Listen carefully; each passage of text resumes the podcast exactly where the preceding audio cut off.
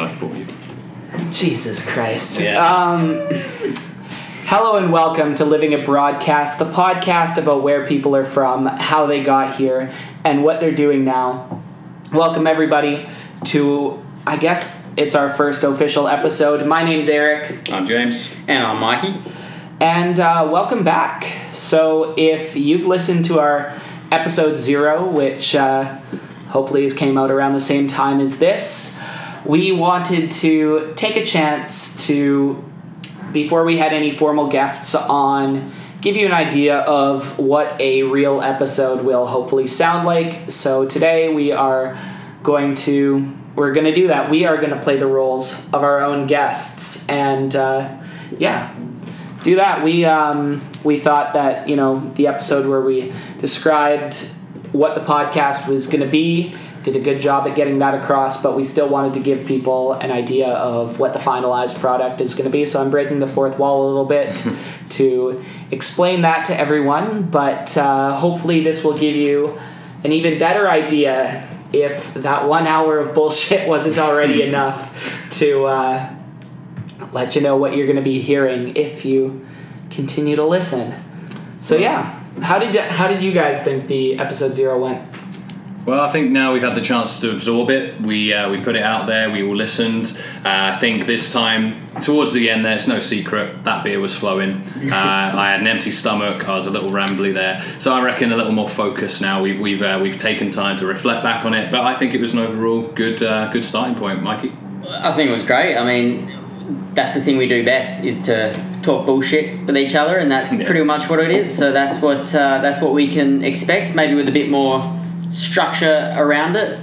Um, but yeah, I thought it was uh, I thought it was pretty fun. It's a bloody good time. Yeah, James got kind of drunk towards the end. well, yeah, I realised when we were listening to it back, and it was all sounding good. Just uh, then, I realised, bloody hell, I'm blowing Vancouver's cock the whole time here, like to the extreme. I love it, I do, but let's have a little more, you know. I did enjoy uh, Eric's quick uh, history lesson on drugs in Vancouver and the, yeah, and the yeah. fentanyl crisis So- as well. that was great. Explain down to that.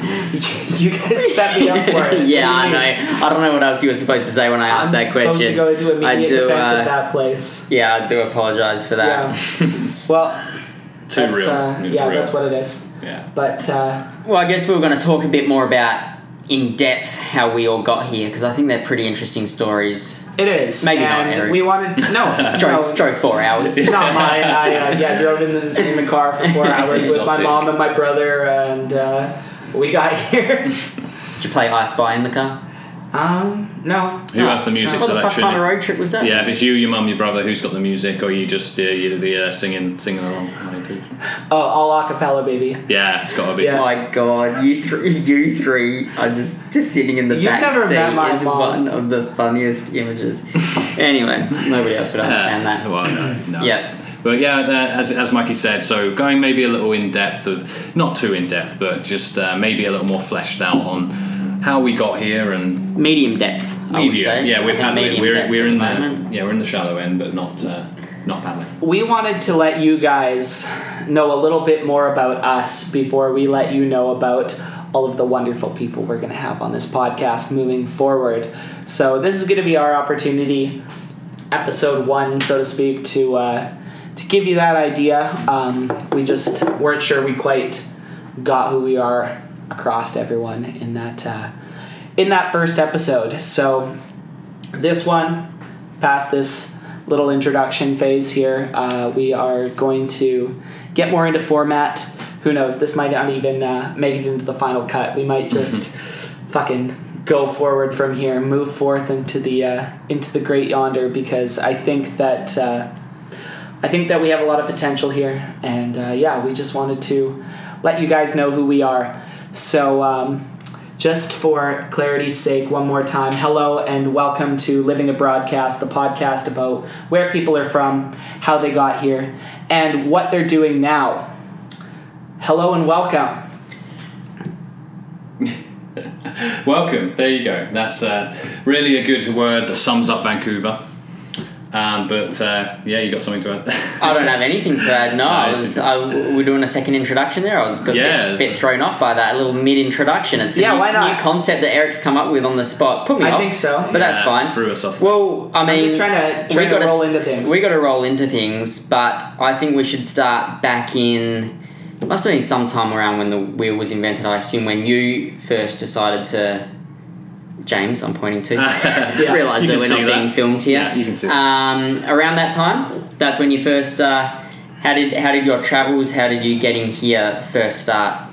So we're going back. Uh, yeah, now mean we talked in the first episode. It was about 2012. Was that that was really when I started on my way to Vancouver, but it goes a lot further back than that. Uh, so the age of 14, I think I mentioned as well. Quebec was the first place to visit, uh, but definitely a seed was planted then. And I'd realised on those school. How did how did you find Quebec? Just as a side note. Uh, yeah, I mean, I didn't really know much different at that time. I'd seen Europe, I'd been to Spain, I'd seen, you know, you're going on these little short holidays. So it really felt like it was Canada was like a bigger beast than even I could have imagined. So it was really Quebec. That was my first impressions. But of course, Not even real Canada though, is yeah, well, you know, there's a little, uh, there's an asterisk there. Uh, and as we said, uh, enjoy that permanent residency because you sure as hell won't be a permanent resident of Quebec.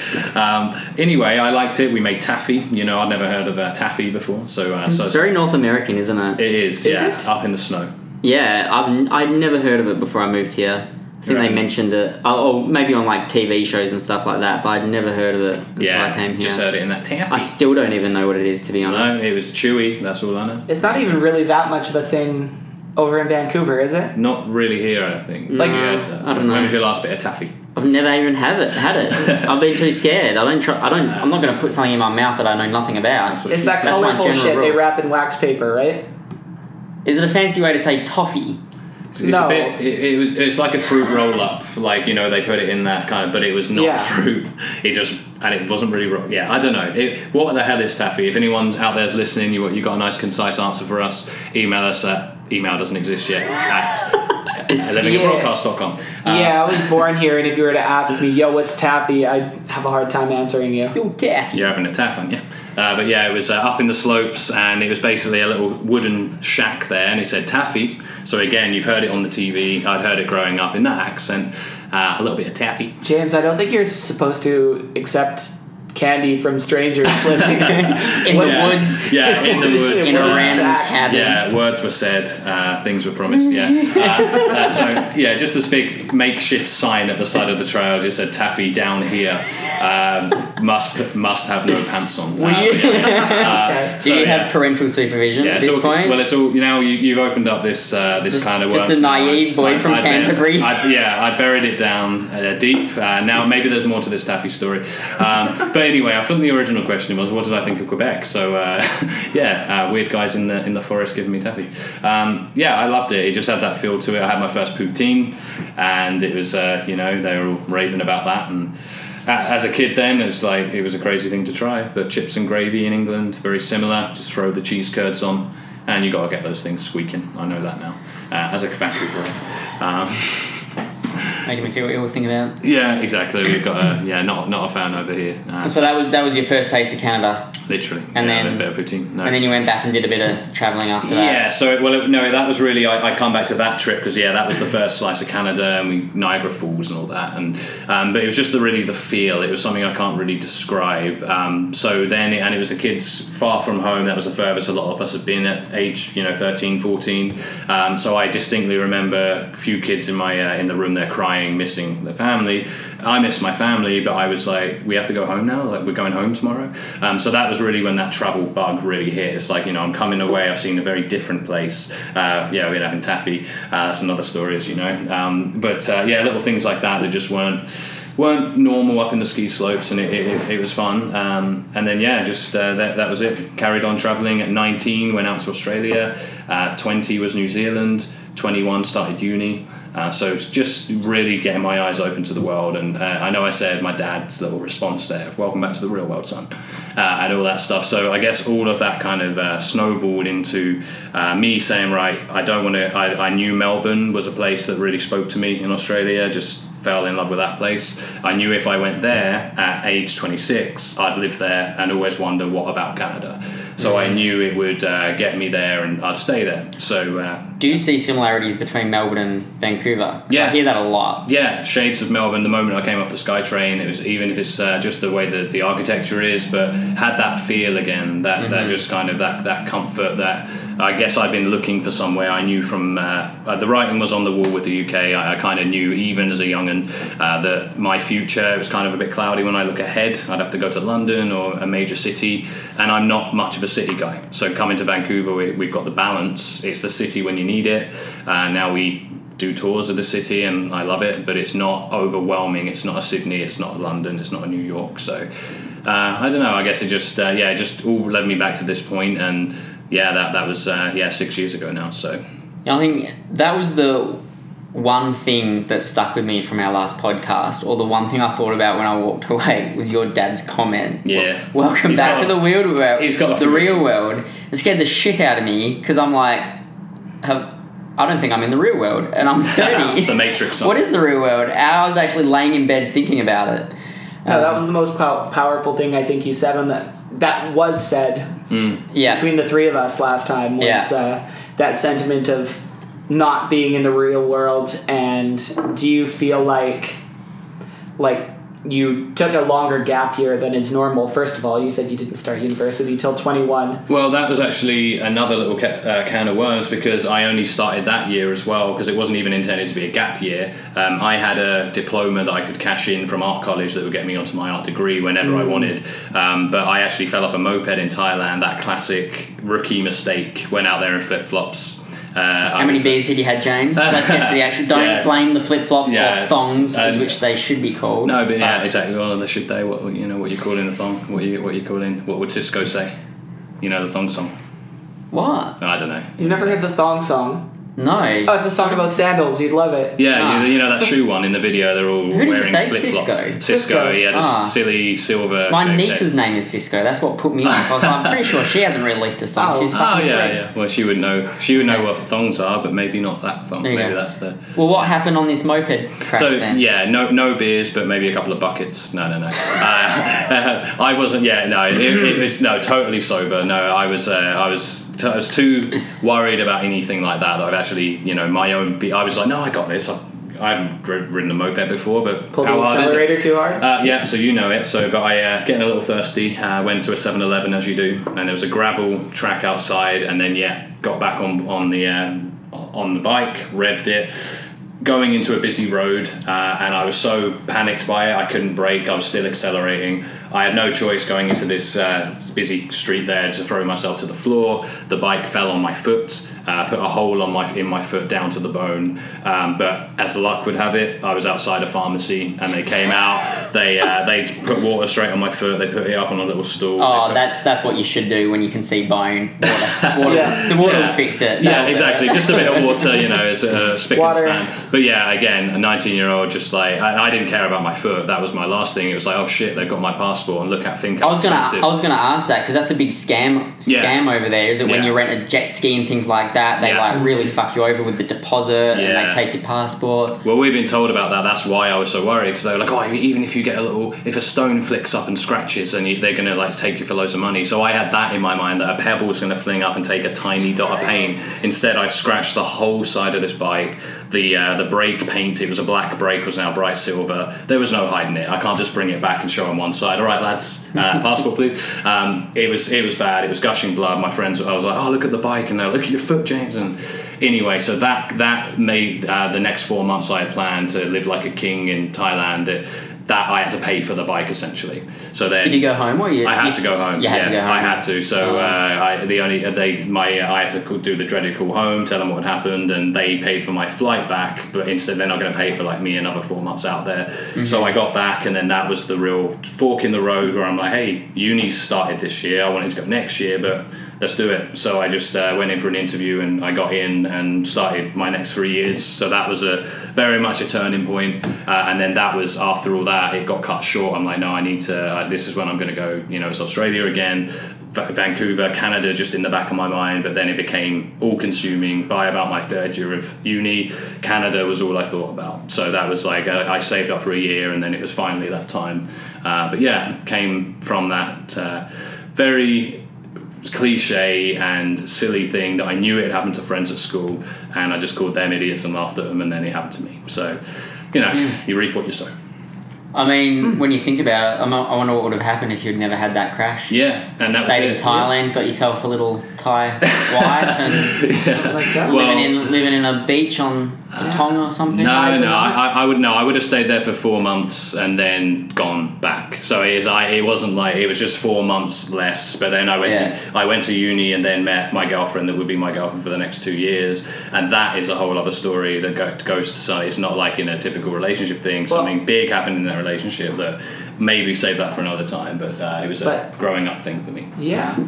But I mean, what kind of started that little segue is um, I was asking about your dad's concept of The know, real the, world, the, yeah. The real world, and taking that gap year and everything like that. You kind of got a taste of what he would define as the the not real world, and then you were back in school and everything like that. But Yeah. would you almost say that those three years, despite whatever happened to your Hmm. foot, um, Yeah, it's a side. that you were in school would be almost the not real world to you? oh, to me, I felt Like you totally out have a, you have a reverse concept Uh, of it yeah. to, yeah, your, for to your dad. Yeah, I'd seen. I, it felt for me like my eyes were open to what the real world was, and I'd only seen one percent of it, and I knew.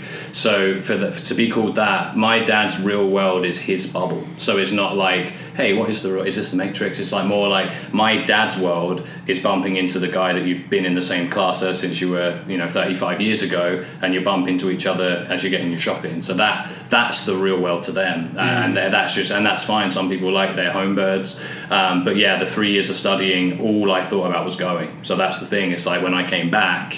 I was desperate to go again, but I knew I can't keep doing that for the rest of my life. Go away, back to square one, save again, go away. I wanted somewhere that I'm happy living in my normal life and I get everything I love and the outdoor life. Now, when we go traveling, this is the base. It's not England. So mm-hmm. that's just that was the real kind of goal, and then that's why the stakes got so high to stay here because yeah, I just didn't want to go back and it just be another. You talk to people with it down the road and they're just like, yeah, same old, same old. Nothing changes, James. There's nothing for you here. So when you're told that every time you go back, yeah, I've got my dad. Like, yeah, this is just how it is. Accept that this is life and this. That might be a generational thing, though. definitely. No, it's definitely generational. always been like a real hard worker, you know, Yeah, like oh. to get everywhere? And he'll tell you, he'll tell you just how hard he's worked. And Yeah. I've worked my ass off too, but I mean, he, I didn't have two kids, so that's the thing. He was a young dad, and he you- manual labor. you know of.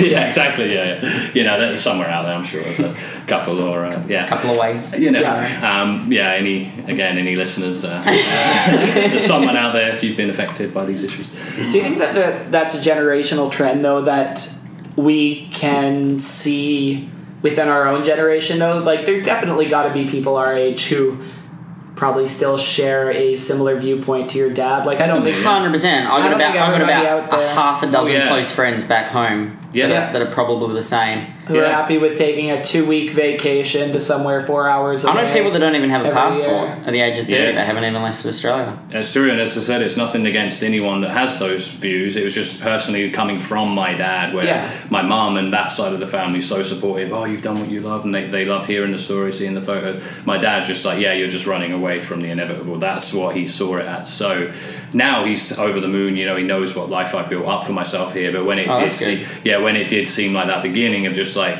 you're kind of where you go where are you? You know like what- what's Mm. going on? And then that makes it hard for me being away because i know he felt like that. So it's a bit like you know you feel torn. Uh, and then now Yeah. this is a little side note as well like when i was back last time visiting uh, i said he was like oh yeah i can't do facetime son. I don't like seeing myself so Mm. I was like, well, when I call you, you're not looking at the little picture of you in the corner, are you? you you know, I'm looking at you. And, and he was just like, no, no, no, I, I just don't like it. And I said, okay, we'll use WhatsApp then. And then the WhatsApp, there's no photo, no anything. And he's still like, oh, yeah, yeah, it's just really shit signal. And I'm just like, okay, I've got the feeling now. I think uh, we had a bit of an argument about Brexit. And I think that's kind of, yeah, we're still good, but my dad's a perpetual moaner. so I like to be around people that aren't. Classic, classic uh, British whinger. Yeah, whinging pom. Whinging Uh, pom. Yeah, and that's the thing. And so I've we're never very heard that term before. what whinging pom, pommy. Or whinging. Whinging, uh, yeah. Yeah. But Or pom, um, we- Mikey, you want to uh, go back to? Well, let's not get too, but you know, What's a what palm? That's a tropical stands tree, right? Well, uh, do you know why You're yeah. called Poms? So it's Prisoner of Her Majesty, apparently, is what the POM would stand for, Hmm. which is built kind of from British convicts and stuff that were there. So it's kind of like it's a bit of a. But you don't see it as a derogatory term. I know, and I and I've never, Like- I've never. It's one of those things people would say to try and offend me, and I was like, "What are you calling me? Like, what? What's that? Pom? Pom? And, Yeah. And it's, oh yeah, when do you pom? You like warm beer? And we were talking about that Yeah. earlier. That there's this like rumor that British I'm people. surprised you haven't put that one in the microwave, actually. Yes, it's a, James did actually. It's a little no, too Mikey, chilly. You got here a little later than. Oh, he had it in the slow cooker. It's a little chilly for me actually. Yeah, yeah you got some, uh, you got some foil back there. Just heat, heat this thing up a little. Actually, speaking of the, the tin foil to warm something up, this is a complete side note. I ordered some pizzas online last night, Hmm. and I opened the door, and the guy's got it wrapped in like two survival blankets. And it was so awkward because I'm at the door for a good two minutes while he unwraps two of my pizzas Oh God. in that you know that survival shiny Oh Yeah, yeah. foil to The keep kind your- you see people bundled up in Yeah. after Yeah, like a fire or Rescued out of the water. So he's, he's got my pizzas absolutely bundled. I mean, they were they were perfectly warm. He did a great job of it. say, but there was an awkward two minutes. I had no idea, and I was like, "Do I make conversation with him? Like, what do I do here? they I'm holding the door open." It was very awkward. You're like, were my pizzas in accident? How many? Uh, yeah, what happened to these? Do they have some? Uh, but so pom sounds like an like an insult of another generation too, because insulting Hmm. the queen in general, I feel like carried a lot more weight. Yeah, which again is like you think if you insult the Queen, it's going to deeply affect a British person, and it's like, oh, I've got no, No. personal attachment. But I- again, I you knock yourself out of you. Do many people of your generation? Uh, well, my my family are very British, so like anyone that gets married, any baby that's born, they're they're raving about it. They're ra- waving their little flags. They got little cups of tea, and they make it's really British. And again, it's Oh. like again, there's a bit of a do they collect all the plates and the on the Yeah, oh, yeah. mugs with their faces Big on and time, stuff? big time, Oh. yeah. Not not the tacky side of it, more like the oh, this is a limited edition, five hundred pieces of you know. It's just very yeah. I- And again, again, so yeah, you got my dad's little that side of the coin, and then you got my mum there. So we are all very different there, and then so So I your was- mum's a bit more of a, a free spirit. Yeah, she she was the So- traveller. She was the Oh, one. that okay, was- so yeah, she, travelled when she was young. yeah, she had a great. Yeah, she was. Uh, yeah, she's just got that positive outlook on life, and then that's what I've kind of that's instilled in me. My dad is more of like a. I can't say anything to. He, he's just in that the rain clouds there, and it's like again, you want to try and help someone when they're like that, but he, there's no helping. Like that, everything's never his fault. So it's again, this isn't going to be the daddy issue podcast. Um, I I've come to terms with how he is, and I love my mum and I love my dad. So it's just uh, it's just you know, there's a difference in in personality, and they separated as well. So it's not like we're all under the same roof, and I can see my dad when I want to see my dad, and so yeah, we're we're all grown ups here. Had, So- had- were they separated when you decided to move here? While I was in Australia, so I was 19. Oh, okay. Um, so so that, happened when you were away. yeah, while that I would was be away. a tough situation. Well, it was weird because I was having the time of my life and I knew something was going to give. Uh, my dad didn't like that either. When I'd say, "Look, you're not happy. You're not happy. You guys shouldn't be together." And I, so I understood what was going on. Um, and I remember saying that, and he'd be like, "Who do you think you are? Like, you ain't a fucking man," and all that. So it's like sometimes you're not a man when it suits, and then you're a, you're a little boy, and it's Yeah. like you're a man now. You got to go out there. So it's just that weird. It kind sounds very old school. It's So very old was- school. Yeah, very old school. Very again. old school. Yeah, but again, And uh, so you went to the old school for three years. yeah. Once you got back from that Australia trip, and then you decided it was come time to come to uh, this uh, this little old country we live in. Yeah. So what? Why didn't you go back to Melbourne? Was, was I it just a, a vi- Canada- was it a visa issue? No, no, was totally it not. like- No, the opposite. I had I've got a year in Australia to cash in whenever I want it because I did three months of fruit picking. It was more that I'd done Melbourne, I'd done Australia, I'd done New Zealand. So you just I- wanted something new and different. Well, I, I wanted to complete the Commonwealth. I'd done my year in Australia, a year in. I just wanted to see. I knew that these were places I love, but Canada, just from that 14 year old trip, I went to Australia at 16 with the family. Okay. So these were planting the seeds, but I just was like, hey, wh- where where am I going to live? Because I, I know it's not going to be England, basically. So that was a bit different for me, as I was kind of almost shopping around for a new place, and then. Uh, but this is honestly, this is just like I said, I wouldn't blow Vancouver's dick too hard here, guys. But um, for me, it's just that, as I said, you know when you found that place, and that's how it is for me. It's like Sure. again, when you're an optimist like that, and like, sure you could walk down the alleys and say, oh, this is this, this, and this, and this.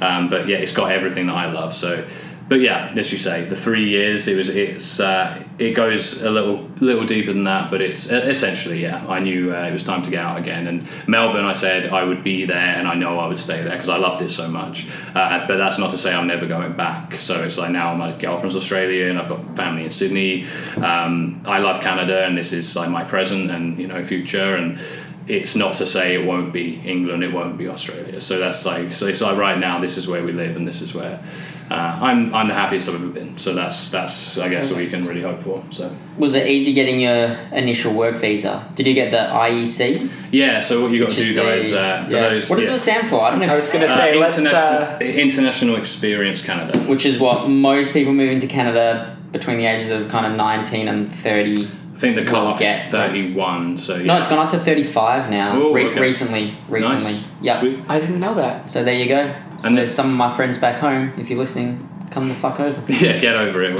Uh, but yeah, that's it. So the IEC and the, the difference with this, so Australia took five minutes. You fill in your information, all the, you know your, your basic bits and background. I add my email back saying welcome to Australia. You get it then. Uh, with Canada, you've got to sit. There's a certain quota every year. It was 2,500 in 2013. So you know it's going to get released. They don't give you a day it's going to get released. They say it's going to be released on or around this date. So you're sat there refreshing, just scared that you're not you're going to miss it. Um, and I was in the supermarket and I actually got a text saying the visas have just gone online, so I had to rush back, stop, drop my basket, run, run back, and uh, that's Just a uh, James shaped hole in the door of the uh, shopping. yeah, Yeah. it was very very Looney Tunes. I, I was out, I was out of there, uh, left a little uh, a trail behind me, and just gone. So Dust yeah, cloud the shape. So what month of the year did you apply? So this was uh, the, the the catch. Well, the catch with me is I, I had it all planned out, and I was like, hey, it's like, like Australia, it's going to be there. Because I was in Iceland, and then it was like, I'm going to apply, go to Seattle, then activate my work permit as I come over the border. But there was a delay in my in the permit date, so instead of uh, January, it was delayed till April.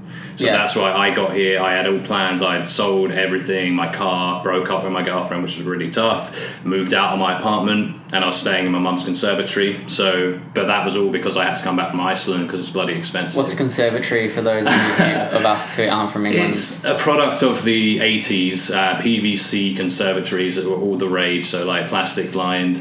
Uh, on the back of your house, it's just kind of give it that kind of. It's just like, Like a solarium? A yeah, it's like a reading room, and just add an extra sofa out there. Everyone had lines of conservatories. As oh, my as friend had one of those. We called it a sunroom. yeah. Yeah. Like music in there. Yeah. Yeah, Pretty it's much. like that. Pretty much. Yeah, well, it's just just a had- very English word, isn't it? Cons- Yeah, conservatory. It's always too hot in there. It was always like you go out, it's just all coming through the windows. There's like a Or table. too you never- cold in the winter. Exactly. Yeah. Yeah. it was where the cats came in and out. Basically, it was like there was a magazine rack with like year-old magazines and a table no one ever sat at. So yeah, very functional piece of uh, accessory for your home. But yeah, it was uh, just So that was April. You ended up April, coming here. yeah. On the IEC. April was biting the bullet. It was time. It had finally come, and I had another friend going through the same thing. He's actually here now, works up at Grouse Mountain, uh, so he might be on uh, in the future. Um, but yeah, it was finally time, and It's an ju- insane feeling when you get that email, isn't it? Yeah. When you actually get approved and you're like, shit, Yeah. this is it. It's, it's time. It- it's happening. yeah, and then it was so yeah. When you've done all that and moved away and said goodbye to everyone, and then you're like, hey, I'm coming back. And so it was one of those moments too, like coming back from Iceland, and uh, I actually came back in time for Christmas, which was nice. So it was like a surprise. Uh, Dad's birthday was on the 23rd of December, so I like just showed up, and I'd already said goodbye in like early December. So uh, it was worth it though. Came back, had some great months, and then uh, I knew it was all building towards the visa coming out. And then yeah, April rolled around and got here on the 15th, just in time for 420. So uh, that was something I'd never seen or experienced before, and yeah, it's hyper illegal in the UK. For those that don't know, marijuana, weed, uh, and coming from that to five days later, I'm looking at weed vending machines. I'm seeing stalls at the side of the road that say "Weedy Wonkers" uh, and things like all these silly. Just our weed-based cartoon approach to fucking cannabis in this country. Yeah. Weedy Wonka. So- Weedy Wonka. Is, is there like a golden ticket? Is there Yeah. five golden tickets that you find in each split or yeah, something? exactly. Yeah, yeah. The, uh, the green ticket just uh, Yeah. Yeah, the green ticket. the green ticket. Yeah, and it- yeah, and then seeing cops just uh, leaning on their cop cars while plumes of smoke go up behind them. So now Yeah. that's something we've had six. I've had six years here. I've seen six four twenty. Is you just kind of avoid that now, uh, but to just kind of end up in that. Avoid it. Who are you? Oh, yeah. Definitely not a true Vancouverite, mate. Well, Yeah. so, you know, when it was at the art gallery. Now You it's down on the PR people hear that. Yeah, exactly. Yeah, you got to, you know. Well, it's legal, so it Yeah. doesn't really matter. Not as naughty anymore, is it? Really? no, and that's another thing. No, you but go I mean, back- they'll send you home for not participating. Oh, Okay, yeah. well- Send you back on the ship. Yeah, now I'm just a bit more discreet, mate.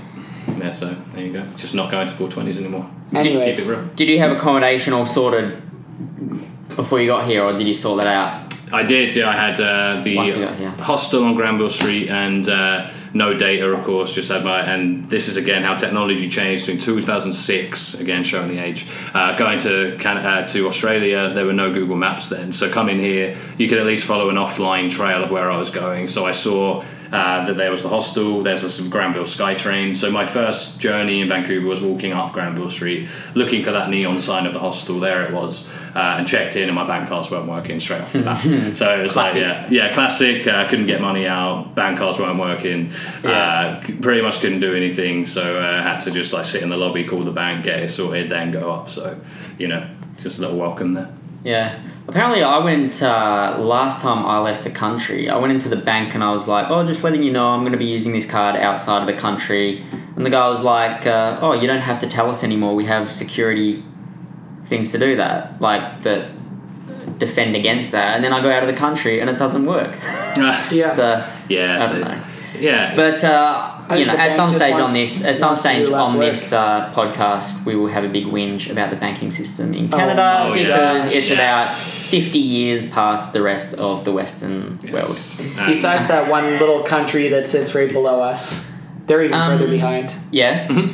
Generally, Mm, Yeah, okay. and then the cell phones is another, or mobiles is another discussion too. And that's a bit more Oh, backwards here. phone contracts Yeah. and phone plans. Okay, Oh, yeah. I'm jotting that down. That's gonna another have one. gonna have a good whinge. We're gonna have a whole episode where we just future grievances. Of us complaining. That'll be a bonus episode. yeah, episode. bonus Yeah. episode. Yeah. That's a side project. but yeah, and and so what's your thoughts, Eric? When uh, you know we've got all these stories, people coming in, and you know this is your kind of neck of the woods as it is, and you know people finding their way. So I mean, a lot of this stuff is always just taken for granted. Like, I think that I'm lucky enough to live in a place that I've had a lot of exposure to people moving here without really traveling much myself.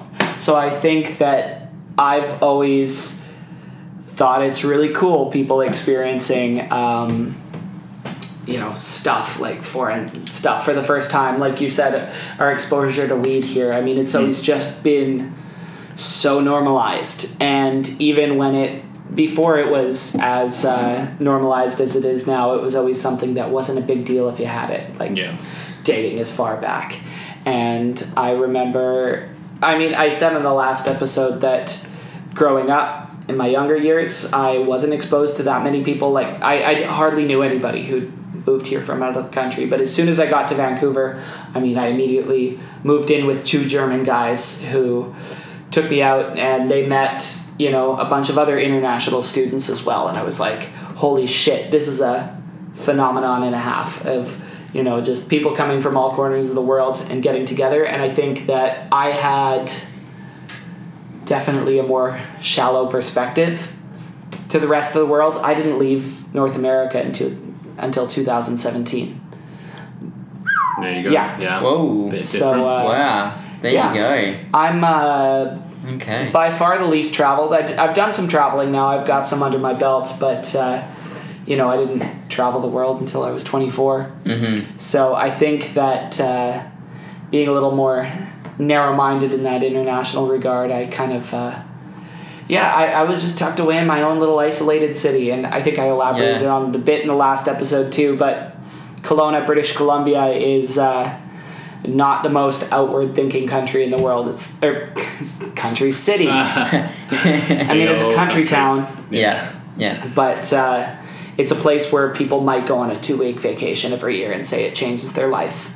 Yeah. And so, But you would have a lot of international ski bums knocking about in winter, right? Because you got a lot like. Uh, Yeah, but that would require spending time at the ski hill, which I didn't really do too right. much of. Okay. Okay. So, Yeah, Yeah. We, we almost moved to Kelowna, believe it or not, like Really? two, two years ago. Yeah, and we hadn't been, but it just looked amazing.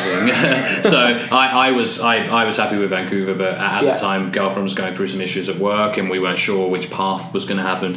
So we started looking, and you know, Okanagan just looked beautiful, and then we saw Kelowna. It was like, hey, mountain bike trails lead right into the city, and all that. Yeah. So it really had a lot going for it. But then uh, we visited, and uh, yeah, I, you know, I'm not going to slag off Kelowna, but uh, I mean, it- it's, you, as you say, good two week vacation, but moving there Yeah. would be a bit, yeah. There's just not a lot going on. And I mean, Yeah. it's beautiful for all the reasons you just said. I think that I have a little bit of a negative perception on it, but Sure. uh, Well, you'll get that from living, you know, living there. But Yeah. yeah, I think everybody has this little negative perception of where they gr- grew up, and then so for, for example, when I say I'm from Perth to people, people are like, "Oh my god, Perth! It's such an amazing city," and then I'm like, "Well, I mean, yeah, it is pretty beautiful. It's got weather, but there's not Yeah. like, you know, it's small. It's more like a big town in, in mm. some aspects."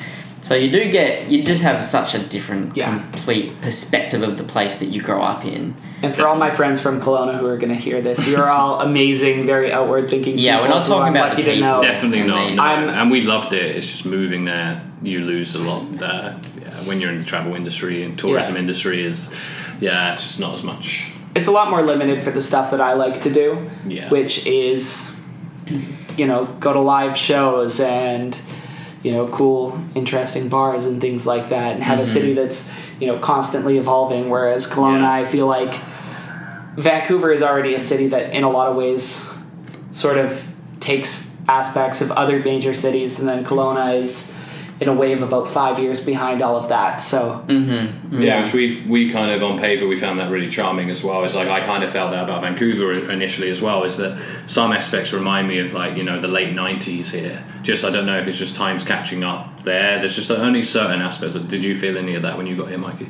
that Um, it's a bit behind. besides in a things we discussed, phone contracts Yeah, and yeah. banking, which Yeah. really gets my goat. Mm. Um, but no, I haven't really, I haven't really found that um, too much.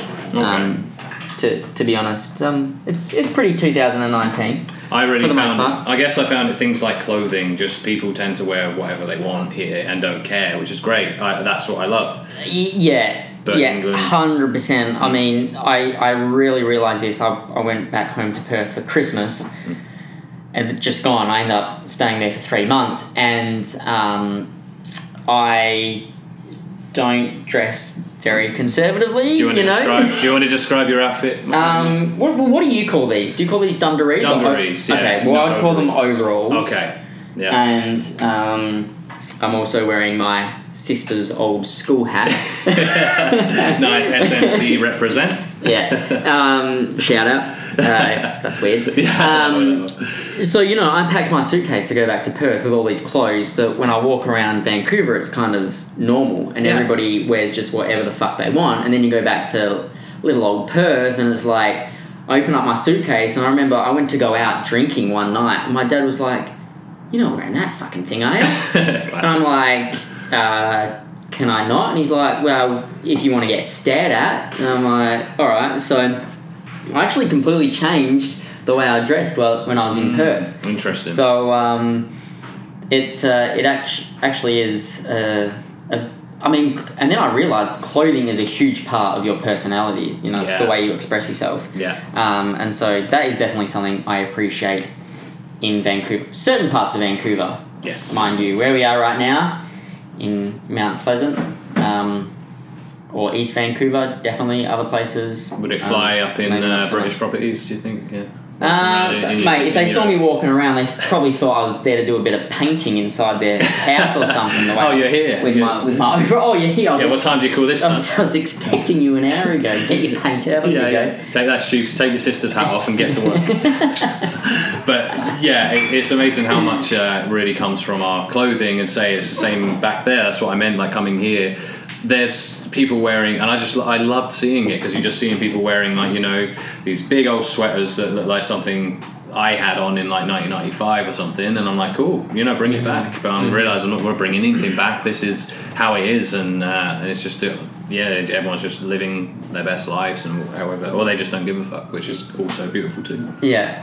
how would people accept the West Coast dress code in both of your countries. So the West Wow. Coast dress code of like the, the flannel and the hiking boots and Oh. the all you of know. like that specifically would be more accepted Yeah, in Perth. it's become a bit more. like you call it, yeah, flannel, West or, Coast or, chic. or plaid, West Coast chic. That would be a little bit more accepted um, in Perth, but also I guess completely different climates, so that's going to have Yeah. something to I- do with the way you dress anyway. I had no flannel, as you call it. Uh, flannel wasn't in my repertoire, and then here, just yeah, again, I just was up in the mountains, and it just felt right. Turn And into a lumberjack. I full it full lumberjack, yeah, a big and beard. it was there for a while, and then yeah, go back to England with the with the plaid, and I, I do feel not like you know what you're doing with that, but it's just like oh, that's different. Can't imagine too many people in Canterbury rocking the rocking the flannel. They're not. No, I mean I'm, I'm wearing the flannel, drinking the coffee, and they're just like, "Where's your lager, mate?" And it's just like, yeah, it's just like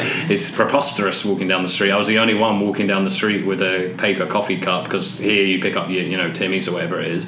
Uh, other coffee shops are available, um, and uh, yeah, there I just felt very out of place with my coffee, my flannel, and I was just like, again, that's when you know you made the right move that you just kind of. You, I felt out of place there anyway. So now when you kind of, I'm full on. Kind of Canadian. It's just over the six years. It's funny. Well, it, it doesn't take long. Like No. I felt I felt a stranger in my home city when I went back recently. Like after being five years here, you you, you know it uh, it gets in you. It gets. Uh, like all just just little things even little things you say and then you go back home and like even things like here you line up politely for a bus whereas back home just a bunch of people stand right next to the stop and just all just ram in the front door oh, It's like Somebody literally little just things like that, that to me Little- today.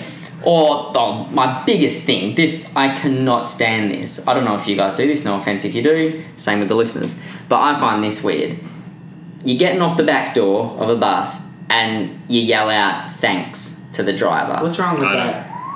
You're paying for his service. Like So they're what? getting paid a good salary for it, and you think they can hear it from the back anyway? It's just some general politeness. Oh, Everybody hell, always man. comments on this shit, and I know the Canadian. Canadian reputation for always being hyper polite. But seriously, like, it's just a little bit of common courtesy. Yes, it's goofy as fuck. No, it doesn't mean anything to this driver who's being paid a pretty good wage to do that job. By the way, bus mm-hmm. driving, very. Very, respectable, very good very wage. good job. I mean, thankless job, but.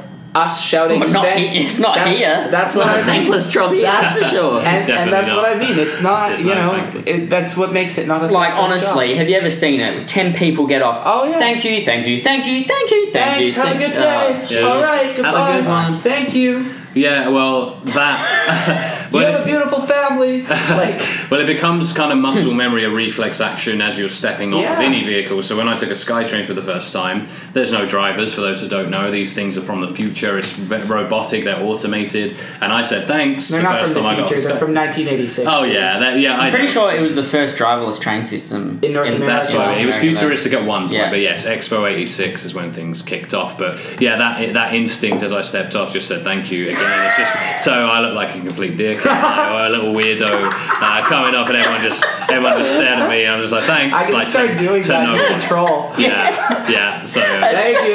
yeah, so uh, yeah, you want to look like an I'm op- definitely gonna do yeah, that. that, that was uh, week one. Uh, so yeah, was- no, That's vowed, vowed never to do it again. But yeah, please do it next time That's you're at a great. SkyTrain station. That's, That's amazing. great. Everybody, no, this is just a shout out to the listeners. If you do visit Vancouver, please thank your SkyTrain drivers. Absolutely, it's the polite thing to do, guys. Yeah. Seriously. Canadian thing to do. Don't Yeah. make it another thankless job, guys. Yeah, That's the last thing you could do. But yeah, that's we- amazing. Ah, so yeah, it's just uh, another part of life out here. We're just getting more polite, I think, as a byproduct. And Yeah. uh, I felt almost too polite back. I mean, I, I'm the guy that does hold the doors open. I get stuck holding it for 20 people. Which cheers, cheers. I, don't- I don't know. You are you are a bit of a gentleman though. I think that's I think that's you though, not just your Canadian thing. But Well, that's what I mean. When I was who I am in England, I felt like too polite. That's what I mean. So the gentleman thing was there, and they're like, "What you doing, mate?" Like, because I, know they wouldn't do the same for me, but for me, it's not about that. I want to do it. So here, I feel like it is reciprocated, a bit more of a two-way street. It does go too far though. Have you had it where someone's opening a door for you, but you're kind of too far away, so you're almost going to Yeah. start walking fast that's or almost bad. run, Yeah. so they're not waiting Oh, as yeah. long? Yeah, and it's the awkward. Do I just now just drop the door and then they're right at it. Yeah. That was actually in Curb Your Yeah. Enthusiasm as well. There's an episode where Larry has that moment and she's like, "Why'd you why'd you shut the door?" yeah, so yeah, yeah, it, it happens. It happens. but yeah, so that was the hostel walking down Granville Street, and similar experience for you. Did you have a what was a warm welcome to the hostel? Was it? Pretty warm welcome, man. I, I, th- Yeah. well, I think I um. Before we got to the hostel, though, should we? Uh, Oh, we got to Go- finish Jimmy's story. Okay. You Is that what you were Well- gonna say, or well, no. do we want to 'cause- transition to Mikey's story, or do we want Oh, want? it's only because hostel takeover because we asked about hostels and I felt Oh, like we'll I talk went about off the that later. rails and then we'll Oh, come yeah. back. Okay. Um, Yeah. Well, oh, this whole well, thing's off the rails. Yeah, it- Off it's the gone. rails, There, there are absolutely no. off the there's, rails. there's no rails. off the road? Um, how, how how long was your IEC visa for though? Was it for one year? One Out of year. interest. So 2013. Now you get a two-year permit off the bat. Then it was one year. So I knew I wanted to stay quite soon after getting here. Uh, so that's when you really got to get that ball rolling. Mm-hmm. So uh, yeah, you have a year to do it. you've got a deadline. The, the time's ticking down. Uh, and then I had to get a second year permit when that one expired. Which again, you're at that computer refreshing. The page is crashing. Anyone that's applied from England or any country that's applied for a Canadian visa, you can relate to this. You are refreshing that page. It'll suddenly crash and it's the most stressful thing ever because it's not just oh I missed something online. No, you're missing the next year of your life, your potential future. So it does mean a lot, and uh, yeah, so you're there. I might not have even got a second year permit, and uh, and there it was. So yeah, you got the now you get that two year straight off the bat, uh, but yeah. So a little distracted there. Um, Eric's. Uh, I'm just writing stuff away. down. Don't worry about it. Oh, you know, um, you fucked things up. No, no. Uh, so yeah, the so that was a two year separate year permit there, but uh, again, don't think Because uh, you really do. I mean, it, like when when you are on a visa, like f- for me when I was on visas, every time you like write the date, say you're at work and you're writing the date down, you're like, oh fuck, it's June. It's That's bad. only only nine months to go until it ends, and you're in this state of like, you know, you're living month to month, and you, it's like a you got this inner timer in your head of how long you can stay here and you're like fuck I've got to get this paperwork done and it can be a really unless you've done it you have no idea how it is to live that way and No. it can be you've just got this extra stress in your body Yeah. and I was on a you know look I've, I've recently applied for permanent residency and I left it down to the very last minute because I'm a slack cunt. but, you know, I mean, the stress. Sorry.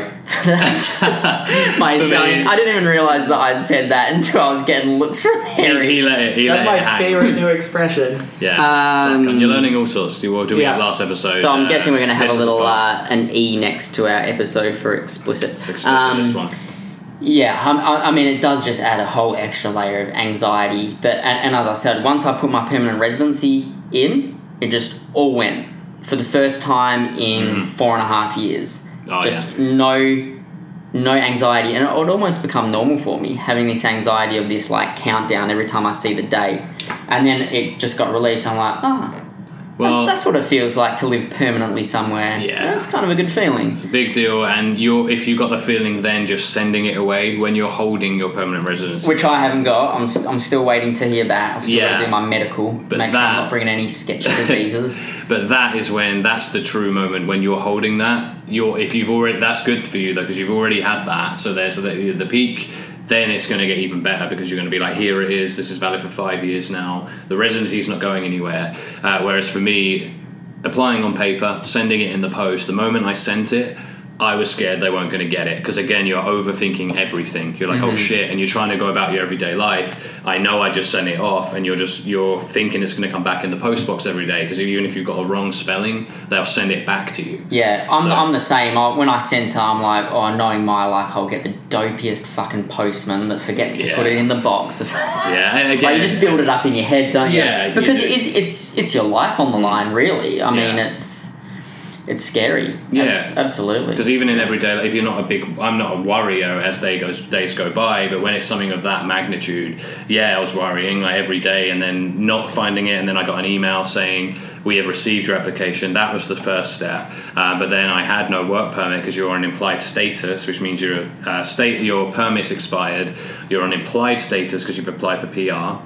Uh, and then you keep on going, and until you get a final word, that's when you can rest. And for me, it was just, uh, I guess, yeah. I mean, this is we, we're talking about deeper stories. I'm not going to go into anything. Say, I think we've already gone to some places already that uh, we weren't quite prepared for. But there's uh, that those kind of feelings of going through that one, not knowing as the ball gets rolling here, life's getting better and better and better. Yeah. The stakes are getting higher. Everything in England was happening. Brexit, political stuff. Again, let's not uh, dwell on that. Um, but things were happening there as things were getting better here. So for one day for that rug to be suddenly pulled out would sure. have been the worst. And For sure. yeah, and I mentioned off air last time, guys. We had episode zero.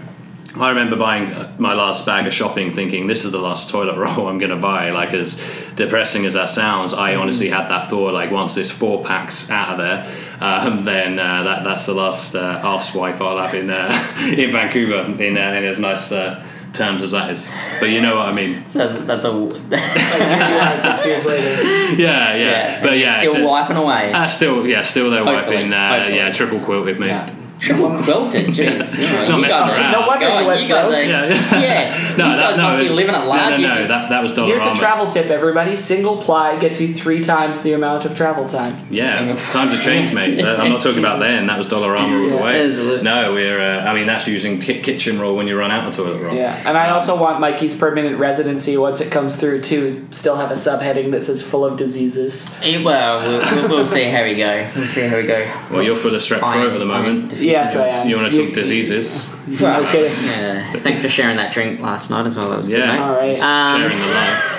Strappy over it. Well, luckily, I mean, I mean, for me, like when I came here, it, like Australians at that time got a two-year work visa straight up, so that took a little bit of pressure off because then you get at least two years to sort it out. And then because I applied back in 2013, I was on an older system that allowed Australians to apply for a second two-year work visa. So I actually stayed here for four years on work visas, and I still got to the last day of that to apply for, for what I had to. And current But, um, Aussies don't get that privilege.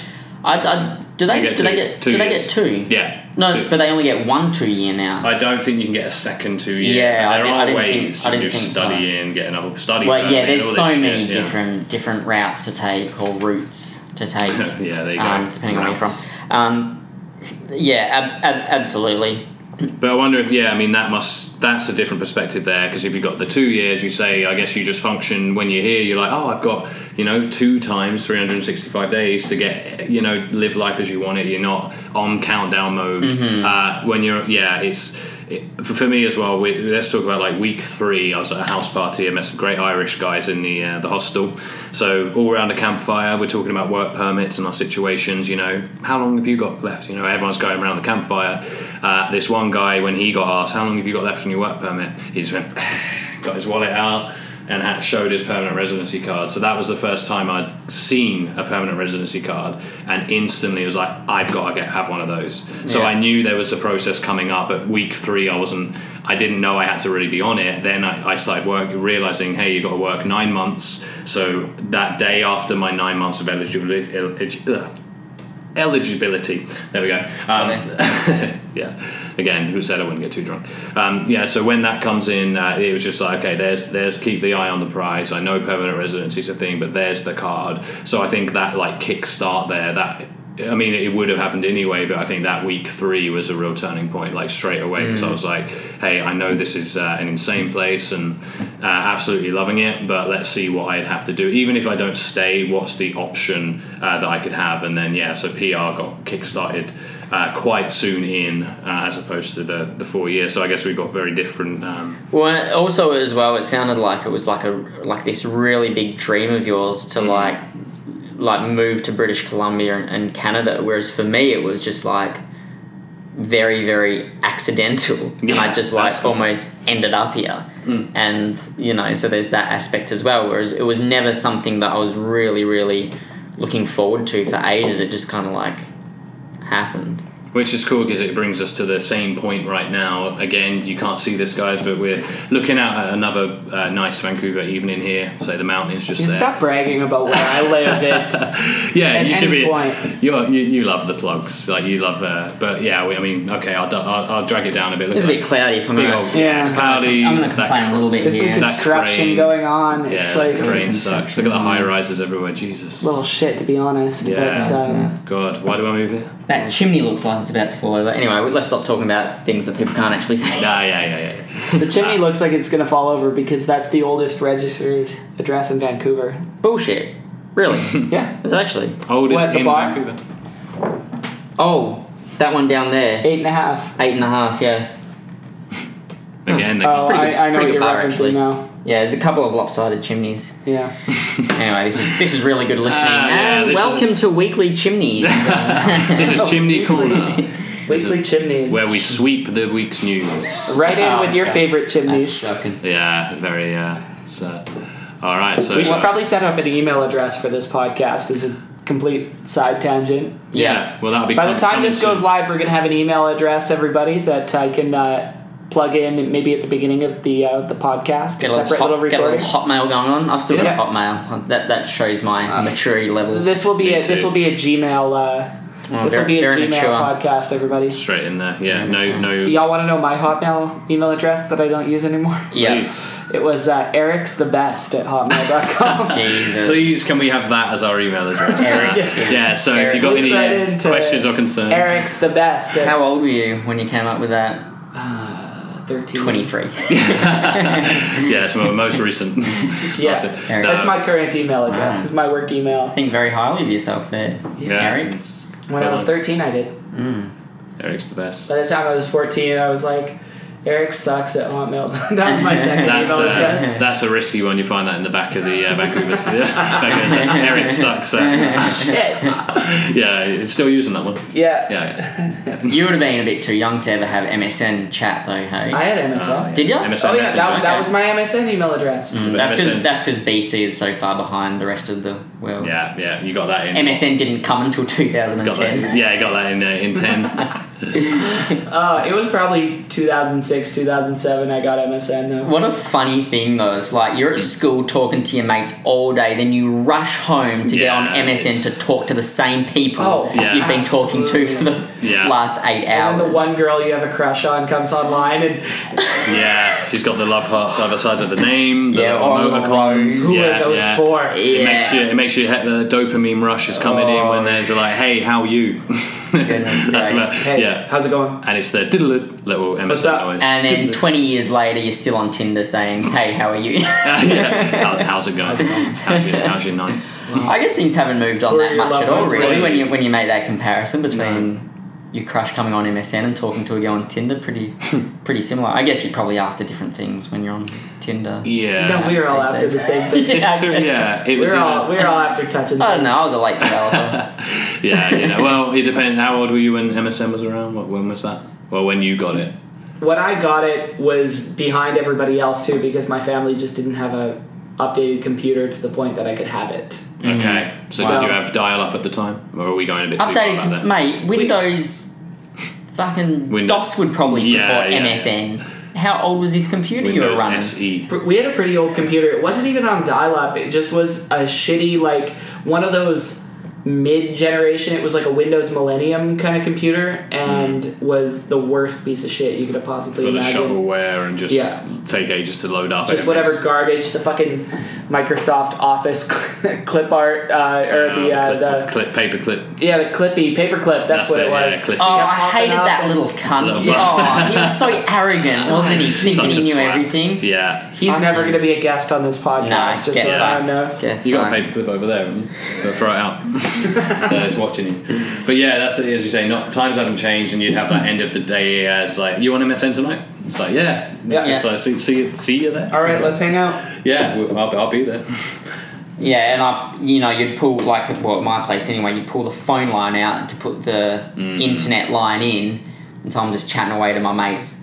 And then the rest of the family isn't getting any phone calls or anything like that. Who's on the computer? Yeah, yeah, Kate. yeah. Get up! I'm expecting a call. Yeah. And my brother like, "Mum, my girl's trying to call me. I'm talking to my crush here, brother. this is big, big news.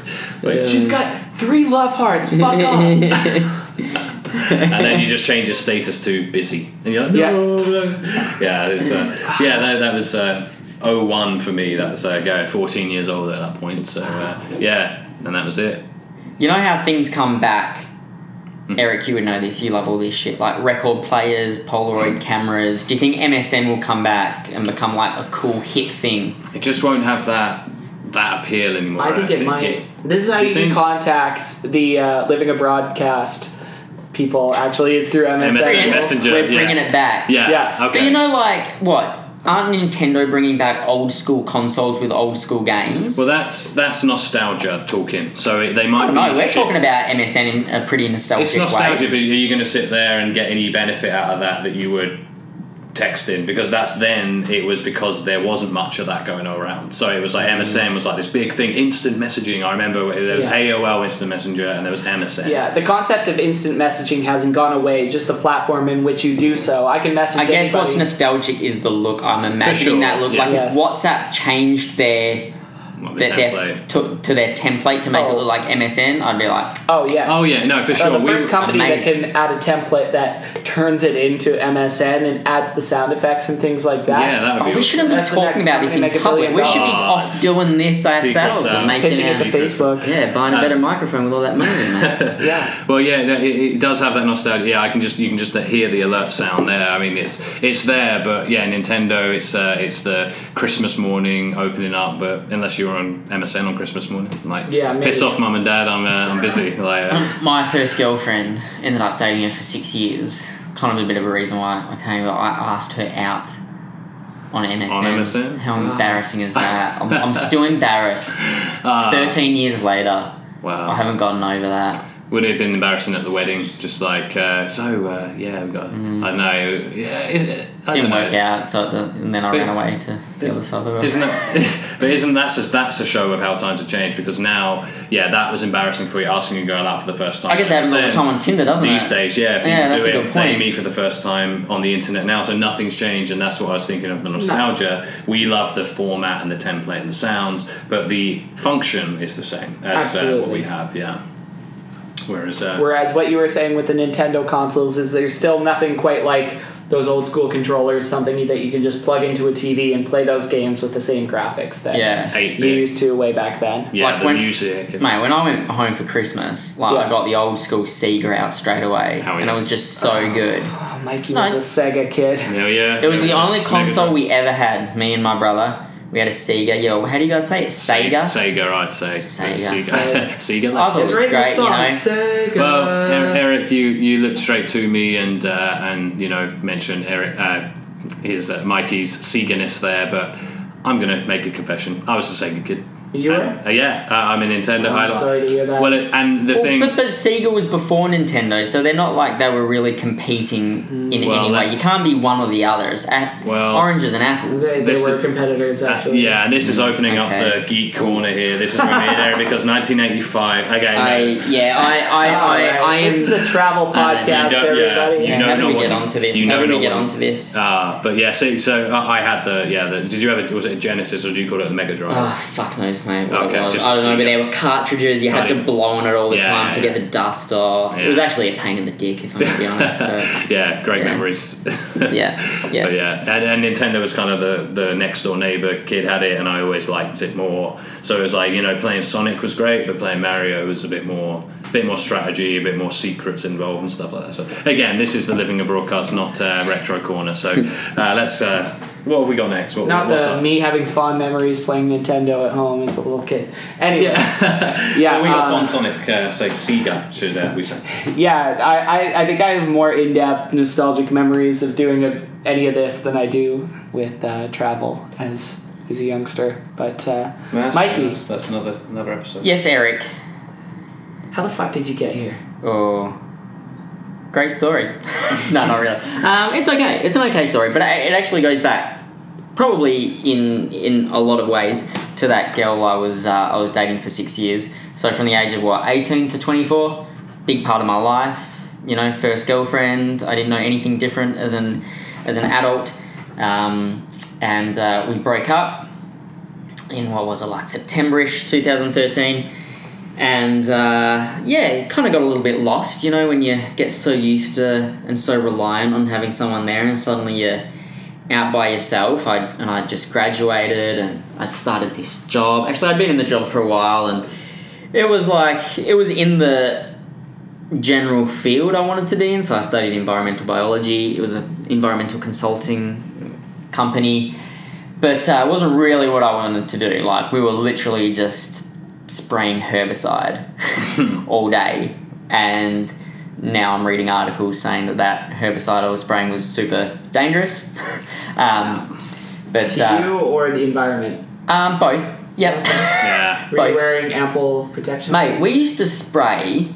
We would spray like a thousand liters of uh, glyphosate a day. That's Roundup, which is now banned in BC. You know, that's Right. what they're saying is all in uh, Beyond Burgers. Ooh. Okay, let's not talk about that. Well, That's scaring me. it's- maybe Wow, it wasn't but food no, poisoning. that- I I'm don't. I'm not joking though. Mm, okay, this is for another time. This is for Yeah. off air. Okay. Um, you've thrown me here, Eric. I'm sorry. You So know, you you were know I spray- love it. You know I love a Beyond Burger. I know you do. Um, I do too. Well, I got food poisoning last time I had one, or was it pesticide sickness? You know, well, it's probably because you had ten beers with it. probably. Yeah. Um, no, we well we used to add like this red dye so you knew where you had sprayed. So the only protective gear we wore was like rubber gloves to keep the red dye off. Nothing else. But we would spray even more dangerous chemicals called Quizalofop. Hilarious name. Catchy. Um, they now say that it causes um, males to be sterile. Uh, but they used to give us like these fancy carbon masks. We would wear like an all-in-one suit, kind of like we were from Breaking Bad, Nice. and um, they would say that that would like combat the chemical getting into your body. But I knew it was bullshit because it had like a really potent smell. And then I would go home after work, and I would drop a fart, and my fart would smell of the chemical. Oh no. And. I'm like, well, clearly it's getting into my body. So was. Or was it the yeah? Well, I guess you came out, you just changed your clothes and everything, so it's not like you were farting through the clothes. Oh, mate, I would be in the shower, let one rip, and it would just Oh, yes. reak of this ex- chemical. Like, exposed. I was literally crop dusting. You know, like, Holy shit. You're killing like spiders in literally, your I'm walk, I'm walking through the living room, and all Mum's plants in the living room are just drooping over and turning brown Oh as my I walk past. Um, so anyway, I wanted to get out of this job. I'd just broken up, so I'm like, fuck it, I'm gonna move to London, as I mentioned on the uh, last podcast, and I chose that because the old man's British. I got an English passport. Don't have to bother getting a visa. Can just go and, because as I said, I'm slack. Didn't want to have to deal with that. Had a bit of extra money saved up though, and thought I'd do some traveling. I'd already done Europe before that on like a big Europe trip, and uh, yeah, heard good things about Canada. My brother had lived here before, out in uh, Golden, which is also in British Columbia, and so yeah, decided to come to, to Canada. I figured I'd spend maybe a couple of months at most traveling through on the way to London. First stop was Vancouver, and uh, yeah, here I am five years later. There we go. And, um, Full of uh, Quizalofop. I mean, yeah, full of Quizalofop. Well, gee, shit, I hope that doesn't um, come up on my medical. Yeah, did you just fart? Can't.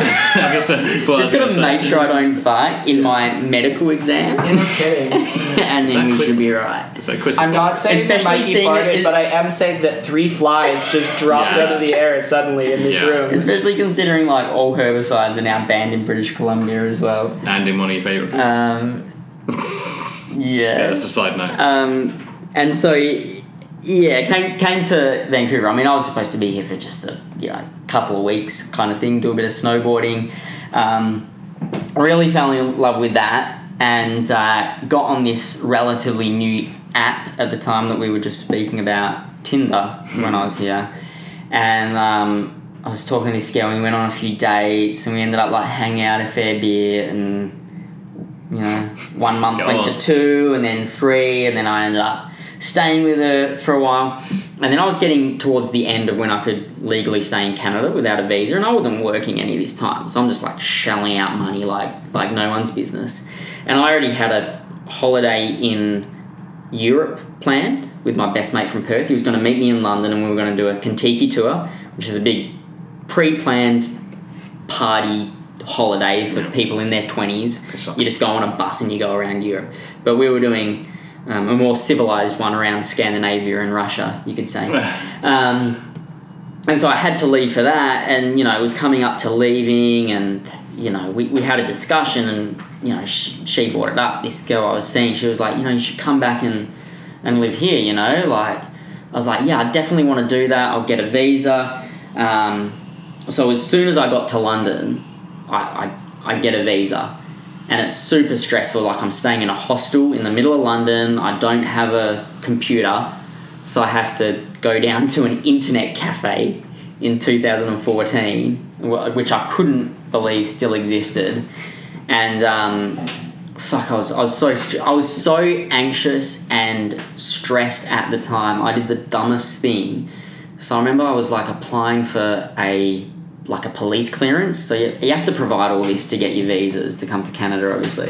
So I was applying for an Australian um, police clearance. So I had to provide like proof of ID.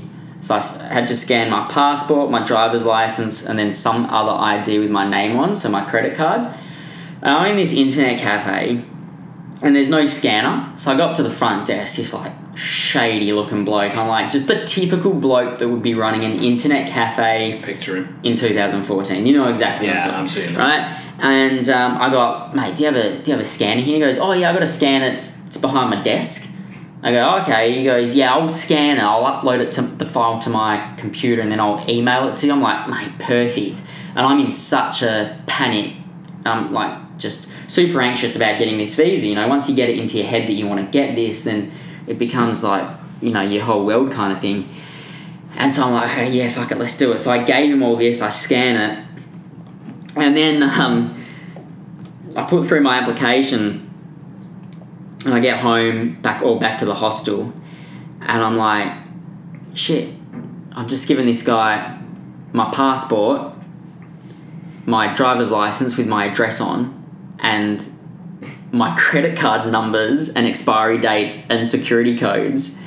So I ring my bank back in Australia, and they're like, uh, "Yep, we're gonna have to cancel them cards." So I didn't have any money in London for like forty eight hours. So you know, as you said, when Yeah. you didn't have money when you came to Vancouver, Yeah. bloody stressful. Um, but uh, you know, they said it would. It, you know, they say it could take like three months to hear back, and you know, as you said, you go into a pool with a certain number of people. They only give a certain number of visas. Yeah. I was lucky enough to hear back in five days. You know, pretty pretty bloody lucky. So I, you know, I message this girl and I tell her, you know, I've got the visa. Like I've, I've bought flights back to Vancouver. We're all, we're all set to go. And she's like, that's amazing. Can't wait for you to come back. Start the Contiki tour. We're in Norway. Wake up one morning to an email and it's from this girl. I'm like, that's strange. We don't usually email each other. This is new. It's usually I wonder, wonder what it is. Yeah. Usually an MSN, yeah. Usually an MSN. Absolutely How many levels? and um, and uh, open up the email and straight away I see it's it's long and I'm like okay this this can't be good Get no no no long email is ever good there's no such thing as a good long email always bad so I read it sure enough she's breaking up with me over email like Slow. a week after she was super excited for me to come back. I'm like, well, fuck. I just spent all that money on a visa, flights back to Vancouver. What do I do? So I obviously went mental in Europe, racked up Yeah. 15g on the credit card, had a had a bloody good time, and at the end of it, I thought, you know what, fuck it, I'll go back to Vancouver. Seemed alright. Uh, went back and um, just was super fortunate to really fall on my feet when I got here. Got a couple of good jobs at the time. Moved into a big share house with nine other people in my same situation, being a traveller. Had an absolute blast, and that really set the tone. So So let's talk about that share super house. fortunate that yeah, the famous Shaughnessy house that I talk about a lot. But you haven't talked about it on this podcast No, yet. no, no, no, no, no, no, no, no. And uh, I think the share house situation, I mean, beyond your specific situation, is a pretty common experience that people go through in Vancouver. I Absolutely. talk about constantly people have a let's make it work attitude in this city Yeah. that uh, they make work in all kinds of situations. Well, I mean, we were living in this, as I said, Shaughnessy is a neighbourhood just south of downtown here in Vancouver, and it's think it's ra- ranked in like the top ten most expensive neighborhoods in the whole of Canada. I'm pretty sure. Like, I you know, more so. Like yeah, top North five, America, top three. possibly. Yeah, like beautiful old heritage homes on huge properties. But you know, this is like the most rundown, decrepit old house. It's the old saying, you know, worst house on the best block. And there's ten of us living there. We're all in our twenties. We're all either from like England, Ireland, Australia, or New Zealand.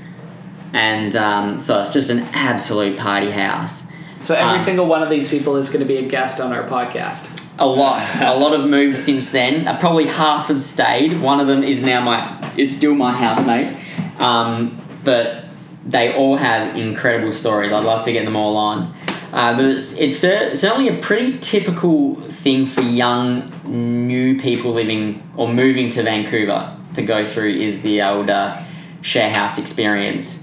But I mean, it's it's unreal because Yeah. you move here, and for me, suddenly I had nine friends, and then I met all of their friends, and suddenly you got a group of like 30, 40 people, you know, and you've only Yeah. been here for like a month, and um, it's it's it's pretty incredible.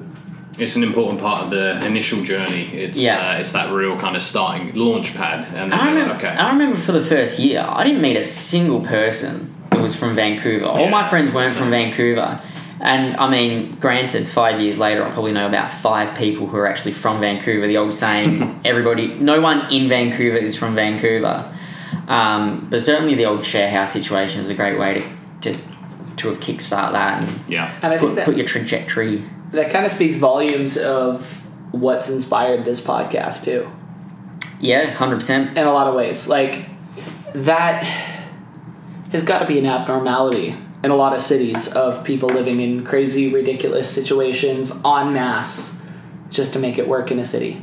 Absolutely. Yeah, 100%. Like, it's, yeah, I Despite mean, locals in, I mean, that's a large scale problem yeah. amongst the world. I mean, to, Is yeah, people just making it work in crazy living situations. Yeah, I mean the turnover rate in that house. Like I said, I moved in with nine other people, but there were probably maybe sixteen to seventeen people I lived with over that span of of, of two years. Um, and even now, you see places for rent that are like it's the walk-in wardrobe of a master bedroom, and they're renting it out as a bedroom. And you know, you you you, you make these kind of sacrifices to live here, and you know we might whinge and complain about some things here, but we still elect to to, to do it. So that um, speaks volumes for for the place that it is.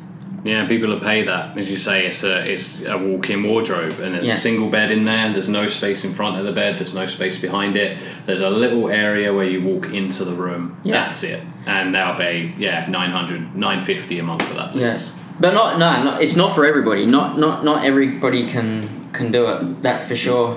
Yeah. And uh, I don't know if it's something you you get through your genetics or it's it's something you learn. Like you said, James, you had one parent that embraced that traveling lifestyle, one that didn't as much. For me, it was both my parents. They had both done it. Great. My older brother and sister had done it, so I thought it got instilled that way, um, kind of thing. But uh, yeah, and then as I said, you know, so lucky to have been able to stay here for four years on working holiday visas, yeah. and now just fingers crossed the old uh, um, permanent residency uh, comes through there. Well, there'll be a special podcast to commemorate that. You you uh, can be sure of that. So Yeah. when you get your residency, 100%. there'll be, that'll be Get that yeah. little card. Oh yeah, it's a it's a great feeling. And Absolutely. then in the next few months, I'll be applying for citizenship too. So that means there'll be a Canadian passport in one pocket, English in the next, and then uh, yeah, there we go. So we're all moving on this trajectory, and then Except for Eric. Yeah, Eric. Uh, yeah, don't know how bloody good you got it. Is there anywhere you would like to live abroad other than, well, Vancouver? Well, I think um, Australia is definitely on the list of places I'd like to live. I mean, I think that I don't know the statistics on the whole thing, but uh, it seems like there's a whole lot of Canadians who like to take advantage of the work visas and go live in Australia. Yeah. Um, Melbourne, I mean, not the most creative answer, but certainly seems like a city that appealed to me because of how uh, how much I like Hip- Vancouver. hipster it is. Is that what you're going to Yeah. say? Hmm? Because of well, you're saying it's a common answer too, but it's it's a it's a good answer. Like if you're there, you it would Yeah. jump out at you for sure. And that's someone who's driven around in a van for the 13 months. Yeah. Melbourne was special. But I've always had a weird approach to travel too, in that I've never ever been the kind of person who has a place in mind that I want to travel. Every time that I have traveled, so the first time to Southeast Asia in 2017, this past winter I went to Belize and Honduras. It's always been more a matter of opportunity. Um, something has jumped out at me that's been like, oh, hey, why don't you travel here? Why don't you travel there? A really good deal on some travel to South or uh, Southeast Asia brought me over there. A friend wanting to go to Central America brought me there.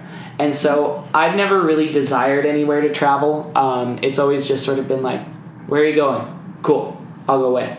Um, and that place might be Europe this year. Mm-hmm. Um, in terms of living abroad, the only place I've ever actually thought of living long term, though, has ever been Australia. Again, uh, just because I know of the ease of getting a work visa to do it, um, Speak the same language, speak Yeah. the same language, similar money. something like that. That's what I always say. People always ask me why do so many Australians move to Canada.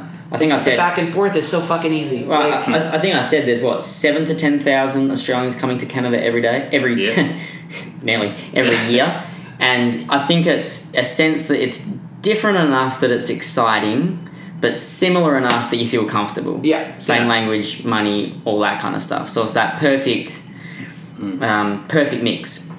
Yeah, and, and we could have that foresight. Hey, we want to come to Vancouver. want to see how it is. Um, but something really that you can't put your finger on until you're here, walking down the street. And that was that. Yeah, it was like that feeling of somewhere deep down, like I've come back home, and that that's just how it felt for me. And uh, my grandfather, he actually had an opportunity when he was younger to move to Canada, and uh, he hit. Well, my nan didn't want to go, so my dad always actually said that. It's like, yeah, we could have all been Canadian, and it's like it's funny. I didn't even know that till I've moved to Canada. So it's like this weird kind of maybe deep down somewhere that we've come full circle because for me it does feel like home and that's why I understand you not wanting to move anywhere Eric because me and Mikey have come out here and this is uh, this is the place to be and I, I can understand why maybe you don't have an instant answer of hey where do you want to move to because you've got it you've got it right here maybe it's a little bit of Canadian privilege shining through. Yeah. yeah well you know. It's so funny you say that though about that because my granddad, who I actually never met, my, my da- on my dad's side, my dad's dad, he was he um he was in the British Army and Yeah. he was he trained horses like back then they were, they still had horses in the infantry and stuff like that and he would train them and he was incredible with them and he actually applied to the RCMP to be like a proper Mountie really in Canada, and he got accepted, but then didn't end up going. So Right. there you go. I could have been fucking born here as well. well there you go maybe Crazy. we're three Canadian spirits right here Yeah. yeah it's Yeah.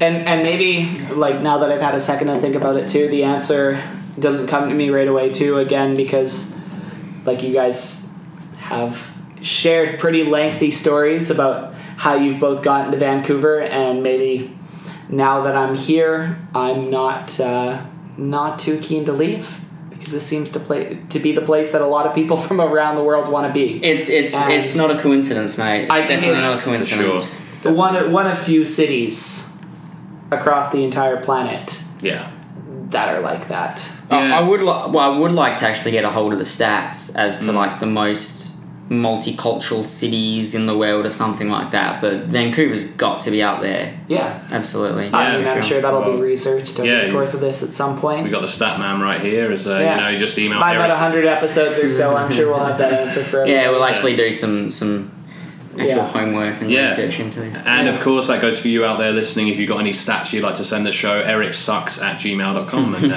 as, a, as a hotmail. Yeah. and then we'll, uh, we'll get that. We'll have a real email by, uh, Yeah, by the time this goes out. We will, yeah, yeah. we- but yeah, that well, that's quite a nice way to kind of maybe wind things down. Is is that you know of how we got here a little more and Yeah. how Eric's feeling and, and your place Absolutely. here. Absolutely. No, I hope we've done a better idea at showing you what we want to get across because obviously you've heard these guys lengthy stories and this is this is the ultimate goal of the podcast is to share these Stories. hopefully relatable yeah, hopefully relatable Yeah. stories with everyone. I guess we were used as an example just then, kind of little Yeah. guinea pigs as to what um, future episodes might hold as so we if get. you liked hearing these 2 running their wheel, then uh, that's what you can expect in the future. Okay, well. All right, but uh, we also wanted to get into a couple segments that we had planned. We kind of went over a bunch of segments we had in mind, but we thought we'd put them to the test in this episode. So we'd like to go straight into the next segment, which is going to be hostile takeover. Yeah, and this one is um, our interesting or funny or shitty stories about staying in a hostel. And we've all got them, and I'm pretty sure anybody listening right now would Yeah. have probably have uh, some story to do with it. And uh, as we said, this isn't just going to be about a living abroad podcast, but also about a little bit about traveling as well. So who wants Yeah. to who wants to kick things off? Who's who's got I a good got one, one. that jumps? Go on. Eric, alrighty, bud. Go. Okay, Let's- so I was in Cambodia. Yeah, in, uh, it already sounds good. Yeah. It's always gonna be 2017. It's it's a pretty short short one, but uh, definitely shouts out to a hostel that's uh, that their name escapes me in Siem Reap, uh, Cambodia. Well, Okay. well, I was going to ask: Are we omitting names? Are we? So that's quite handy that this one escapes you. So are we going to? Are we just going to say a hostel in, or are we? Because Mate, I can't I mean, remember a single hostel anyway. So If it's Ah, worth shouting yeah. out, shout it out. that's a good point. Oh, Yeah. Like- well, it is a bad story. This hostel, I kind of wish I could share the name because at this particular one, um, it was a rare hostel. I, is a hostel having a pool a rarity? Um, They're out there in Asia. There's a, there's a few. I guess maybe in warmer climates, probably. Yeah. I, I know in Australia. Usually a It's pretty- it can shit- be It wasn't a particularly nice hostel, but they had a pool. Mm-hmm, The pool was really weird because it was eight feet deep with no shallow end. So it's just eight. yeah. And for those of you listening, Eric is not eight feet tall. No, no. no, Specify that. no, this uh, this helped though because the hostel. And Thank um, God you as, used to be a lifeguard. Yeah. That must have come in handy. Yeah. as most do though had windows, and one particular window of this hostel sat right above the pool. It was kind of an atrium shaped hostel with the mm-hmm. pool out front and one of the windows to one of the rooms I, I swear that they probably didn't even rent it out to people because all anybody did was leave the door opened all day long so people could jump out the window into the pool No Oh, yeah. way. Yeah. How, how many Holy floors? How many? How high are we talking? What? How many stories? there are two windows below it Yeah, so okay. it, it Third was probably a story, good something like that. yeah third story probably a 10 foot jump or more Mm, Can't imagine their insurance policy would cover that as well. So ri- i don't know risky by the hostel. if people were yelling travel insurance plunged yeah Oh god. Jesus, It's, did you uh, did you partake? In Cannonball. absolutely yeah, of course. why wouldn't you Gotta have. a Gotta few have. beers Got to be done. Yeah, yeah yeah. Eight feet came in pretty handy, didn't it? yeah Have that was about also the shadowing. same day i went to angkor wat have either of you been to cambodia Negative. Uh, I've been very briefly. Would love to go back again, but yeah, I was there in uh, 2007. It's one of the ancient wonders of the world, isn't it? it's got Angkor one of Wat? them Me. yeah angkor wat Yeah.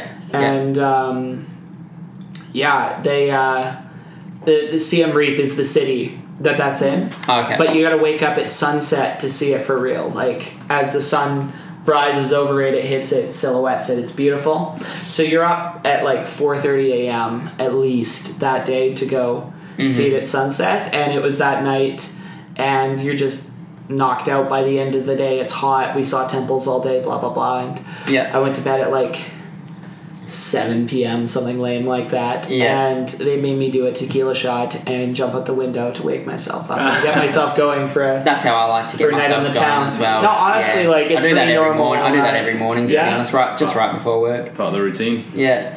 Tequila Yeah. shot and then jump out the window. Yeah. God. Well, well, I got one that um, I'm going to start um, off this. Um, I guess we'll do this intermittently throughout the series of podcasts. Yeah.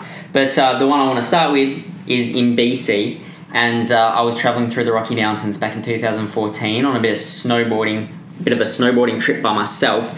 So I had my big backpack on and my huge snowboard bag. And I guess I was a bit of a tight ass because I didn't buy one of the bags with wheels. It was one of the ones Oh, you yeah. actually had to carry. Yeah. Rookie error, straight Massive. up, straight up.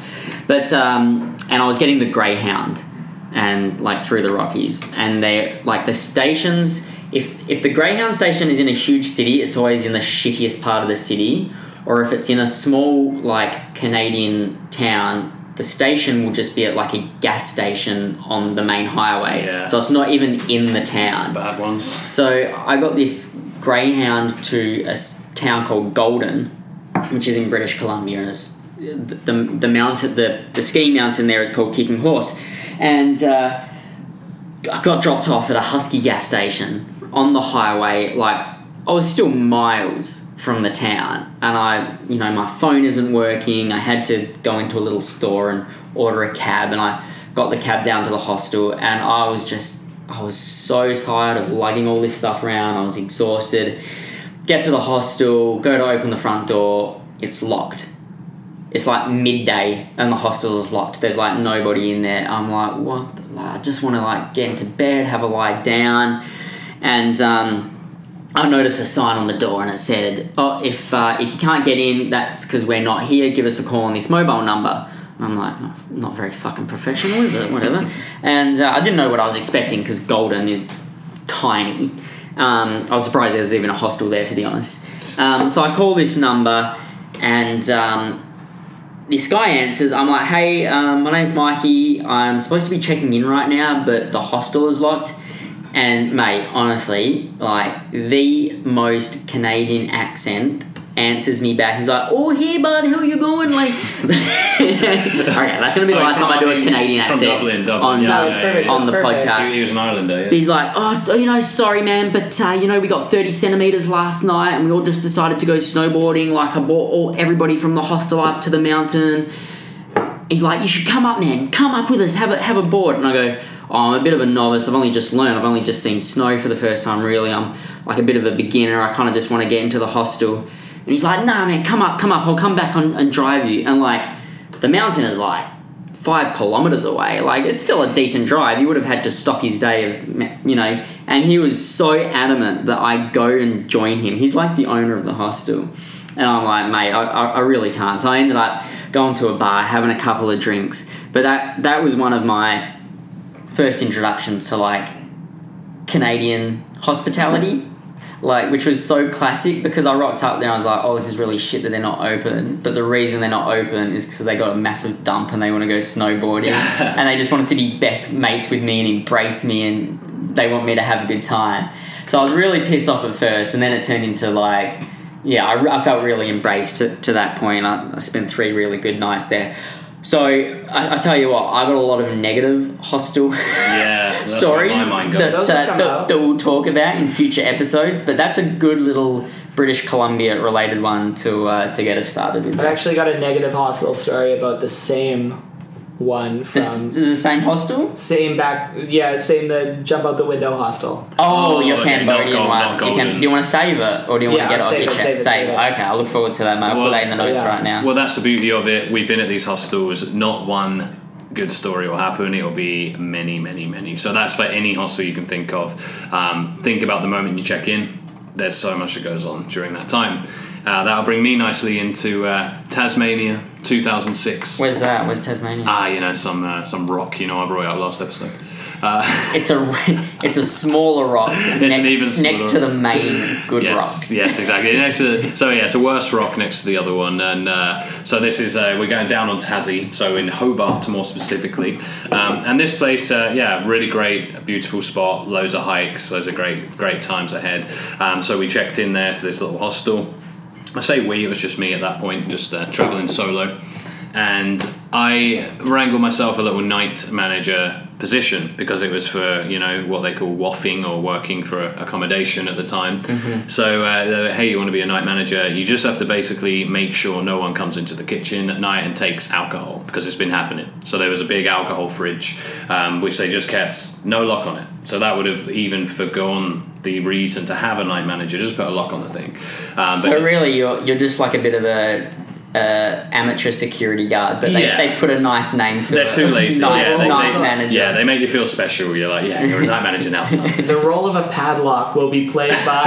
yeah, yeah. So that's it. And, and yeah, you know, but you know, I was a little uh, nineteen-year-old, no questioning it. I was like, sure, well, that sounds great. Yeah, you know, I'm Mr. Polite there, coming checking in and getting a free room. And uh, at this time of the year as well, it was uh, no one really around, so it was um, yeah, like just at the uh, the beginning of winter. And yeah, I had a whole six-bed dorm to myself, and that was it. That was the, the night manager room for the for the time. Um, Whoa. but yeah, so uh, that so it sounds yeah, so it wasn't very special, but I felt special at the time because I was like, wow, this is like, Did you like- have to stop anybody selling alcohol? I did. So Did you that's, uh, really? that's where we're coming on to. So, Okay. uh, so I'm, I'm, you know, I've got one mission: is protect this fridge, protect the kitchen. Uh, but the main thing I found, the trouble I had, was distinguishing between people that were staying at the hostel uh, and then people that were just there to steal stuff. So, uh, was the- there no like swipe card or key? well, the issue, no, the, the trouble is they had a really old numeric keypad that they never changed the code on. And again, you would just think, just change the code. Simple. sure. So people would check out and then they'd know the code. So there were these people that would check just out, come in. check back in later for some free alcohol. Yeah, they just come in and it was like, yeah, whether it was alcohol or late night snack, it was like en route to the bars and stuff. So people would just like either grab some on their way back. But anyway, they're like, oh, it's, it's, it's, it's been a bit of a problem lately, but it's not that common. You know, probably, you probably won't even see anyone. I was like, oh, okay, sure. Uh, so it was one night, I'm in the living room there, backs out into the kitchen. So this was called the Hobart Hostel. So there's a shout out. And it's more of a house, uh, has been kind of done into a hostel. Um, so I'm in the living room, the door goes, uh, and you know, few people come through. Uh, I was desperate for a piss, but I was just thinking, even at that point, taking this position so seriously, I was just there. I was like, you know, I've got to make sure. But I, I nipped out for the toilet uh, for you know to the washroom, and then came back, and there's a guy with no shirt on. Peering into the fridge, clinking around, uh, and I'm just like, again, is this? Uh, How long were you taking a piss for? Oh, just like two minutes. He came in in that time, so Do you I'm think like- he'd planned it? Do you think he was stalking it out? Was he waiting for you to leave? I- was this a preempted kind There's of? a preemptive strike. Sounds you, like it a You can never, bit. you can never put these people. It was just one of those like moments you, you can't predict or plan. But again, I'm not thinking anything of it because it was just someone going in the fridge. But then it was like the no shirt. I was like, there's people that walk around in Australia with no shirt on everywhere. They're Sure, just like sure. don't even wear clothes. Um, so uh, yeah, this guy clinking around, and uh, the awkward moment I had to confront him came up because I'm this like you know skinny skateboarding 19 year old who like Guessing like- you weren't wearing a uniform or anything official. No, no, nothing Yeah. official. No shorts when and did they ever wear a flip-flops. uniform in a hostel? Yeah. Uh, well, sometimes they wear like a name badge. You might have a badge, but it was no. I wasn't on the ro- payroll because it was like. I wasn't on any payroll. This was not an official position. It was like, hey, you want a room? Can you just like make sure no one steals stuff because we're getting Okay. complaints about it. So Were again, you worried that he might have worked at the hostel, I- and no, then I just- he might have thought you were there to steal the beers? it, it was a whole conundrum. uh, So this was just the communal fridge. Yeah, a communal fridge with no lock on it that they were asking a night manager. That was the, the, the height of everything that was going wrong there. Was that's what I mean? It was a quiet, sleepy little place. Nothing really happened, um, but they're like, yeah, you want a night manager role? This is what's happening. So uh, yeah, long story short, I'm coming in. I had to confront the guy with this no shirt on. Clinking around in the fridge, so I just kind of came in. and was like, "Hey, how's your night going?" And he spam round, and he had like a broken nose, like full on blood dripping down his face. Oh, face. Jesus. Um, so and like couldn't really understand what he was saying, and he was like looking at me with these crazy eyes. Um, so I'm just like, holy shit! And I was just like, are you okay there? And then he just ran out the door and took like three beers with him. Um, and so that was my night manager role. Wow. And then I'm like, shall I just shall I like mention that? Because there's no CCTV. There's a broken nose guy. He's come in. He didn't confront me. He didn't say where. He just like said, tried to say something. He stank of alcohol. So it, someone knew the key code, came and grabbed three beers and ran the hell out of there. Um, so yeah, the next day it's just like they were like, oh yeah, anything happened last night? I'm like, no. All good. No. Yeah, all good. But then I'm like, three beers. Is it? Is it even worth noticing? Anyway, Yeah. well, I Nobody know. noticed it? No, no one. And it was like the, it was the. I was- asked. Well, I said why you can you can just get a lock right, like you, you don't. Uh, but it was the design of the you can't. There's nowhere to put a lock. It just opened and shut. So On the uh, fridge? yeah, the fridge. It's just like a basic glass fridge with like you could see what was in there. And that was it. Uh, so very um, tempting. very tempting. See Um, inside. yeah, and this is one of those stories. I guess it's crazier in my head because you, you're trying to expect. Um, but I say when you're like a nervous I'm no night manager, like say then as well. Just like you know, you just wouldn't say boo to a goose. So uh, someone turning around with this like bloody face, I was like kind of in the moment and just like, well, I didn't try and stop him. It's like, yeah, take take the biz, man. So pretty much the worst night manager uh, you could imagine. So uh, I am sending out resumes if anyone's looking. uh, just uh, buy a padlock; it just save you uh, save you a hell of a lot of, Yeah. lot of time. So if any uh, hostel managers in Vancouver need a new night guy, or if any uh, anybody in Vancouver wants three beers, I'm your man. Yep. hit up James Wade. Yeah. I'm, I'm your man. Yeah. so uh, yeah, damage was done, and yeah, I didn't really hear any uh, resolution. Didn't hear anyone notice that their beers were gone. Like you know, it's just uh, say just uh, just the very the first thing that popped into my head when I'm thinking of a, a hostel where something uh, yeah kind of out. You're right. Good initiation. Yeah, and I just say that was a bit of feline interference there, guys. We got uh, we have got a little cat in, in the house. He almost he almost stopped the recording. Oh, so really? Little um, Pushed him off the little keyboard. Timothy down here that Eric's fostering. Timmy. But yeah, so that was it. So again, bit of a weak hostel story for me to kick things off, but uh, we say Give we me a weak hostel story. That was great. that was way better than like mine. Nah. Jumping out a window. Yeah, well, no, that, that's what I I'm mean. kind of I'm kind of just intrigued at how the guy broke his nose. That's what I kind of want to know. In a little Never sleepy happened. in a little sleepy area. yeah, just I guess just like yeah, r- run in his mouth, going for someone's gown, the usual stuff. Right. You know. Maybe it wasn't the first hostel he'd been to that night. Yeah. He was doing the rounds. That's what he does every night. Yeah. Just goes to get free beer. Yeah, well, and and yeah, so we we'll save the more stories, but that yeah, that hostel it was uh, it was a great one. It was a great little moment. It was a great time, and uh, I almost missed my flight, uh, like leaving that hostel. So that's a, that's another one for another time. Could you imagine if fridges actually had see-through doors? How much fatter do you think the human race would be?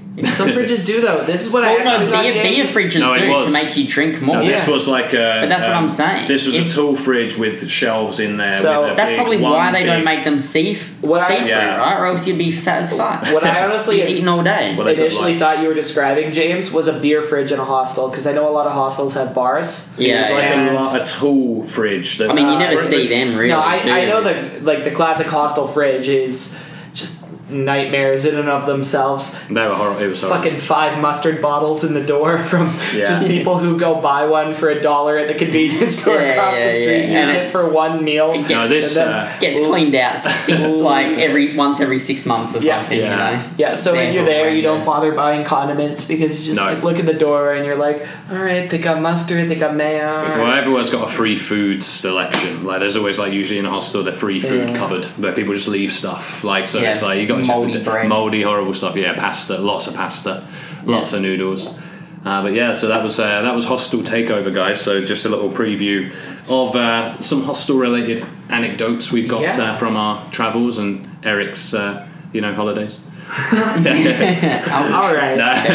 Burns. Burn! No, no, no, Alright. no. There's no, there's no competition here. We just, you know, we don't. I mean, it's also no don't like secret that I have no business running this podcast. Well, you're you're here. This is you're, you're from here, Eric. So again, you got the fascination for why we're Plus, here. you have the laptop and microphone, so we kind of do need. we're in your apartment All right now. things. Uh, we, we haven't got uh, these views. we we really Mike. hope we can do more of this for you guys. We, in fact, this is a bona fide promise that we will do more of this for you guys. So I hope this did the best job we could possibly do at giving you an idea of what this podcast will sound like with an additional voice. And I think this is a good point to wrap up. I mean, it's been an hour and 40 minutes at this point. So uh, we, uh, Goodness. yeah, yeah, it's been a while. Thanks for listening. Yeah, Yeah, thanks, guys. Why not? And, uh, All right, yeah. Thank you for listening, everybody. This has been Living a Broadcast. and who have you been? Oh, I'm Eric. I'm Bid James. I'm um. Oh yeah, Mikey. That's right. Oh yeah, Thanks for we're listening. still doing that. Cheers, guys.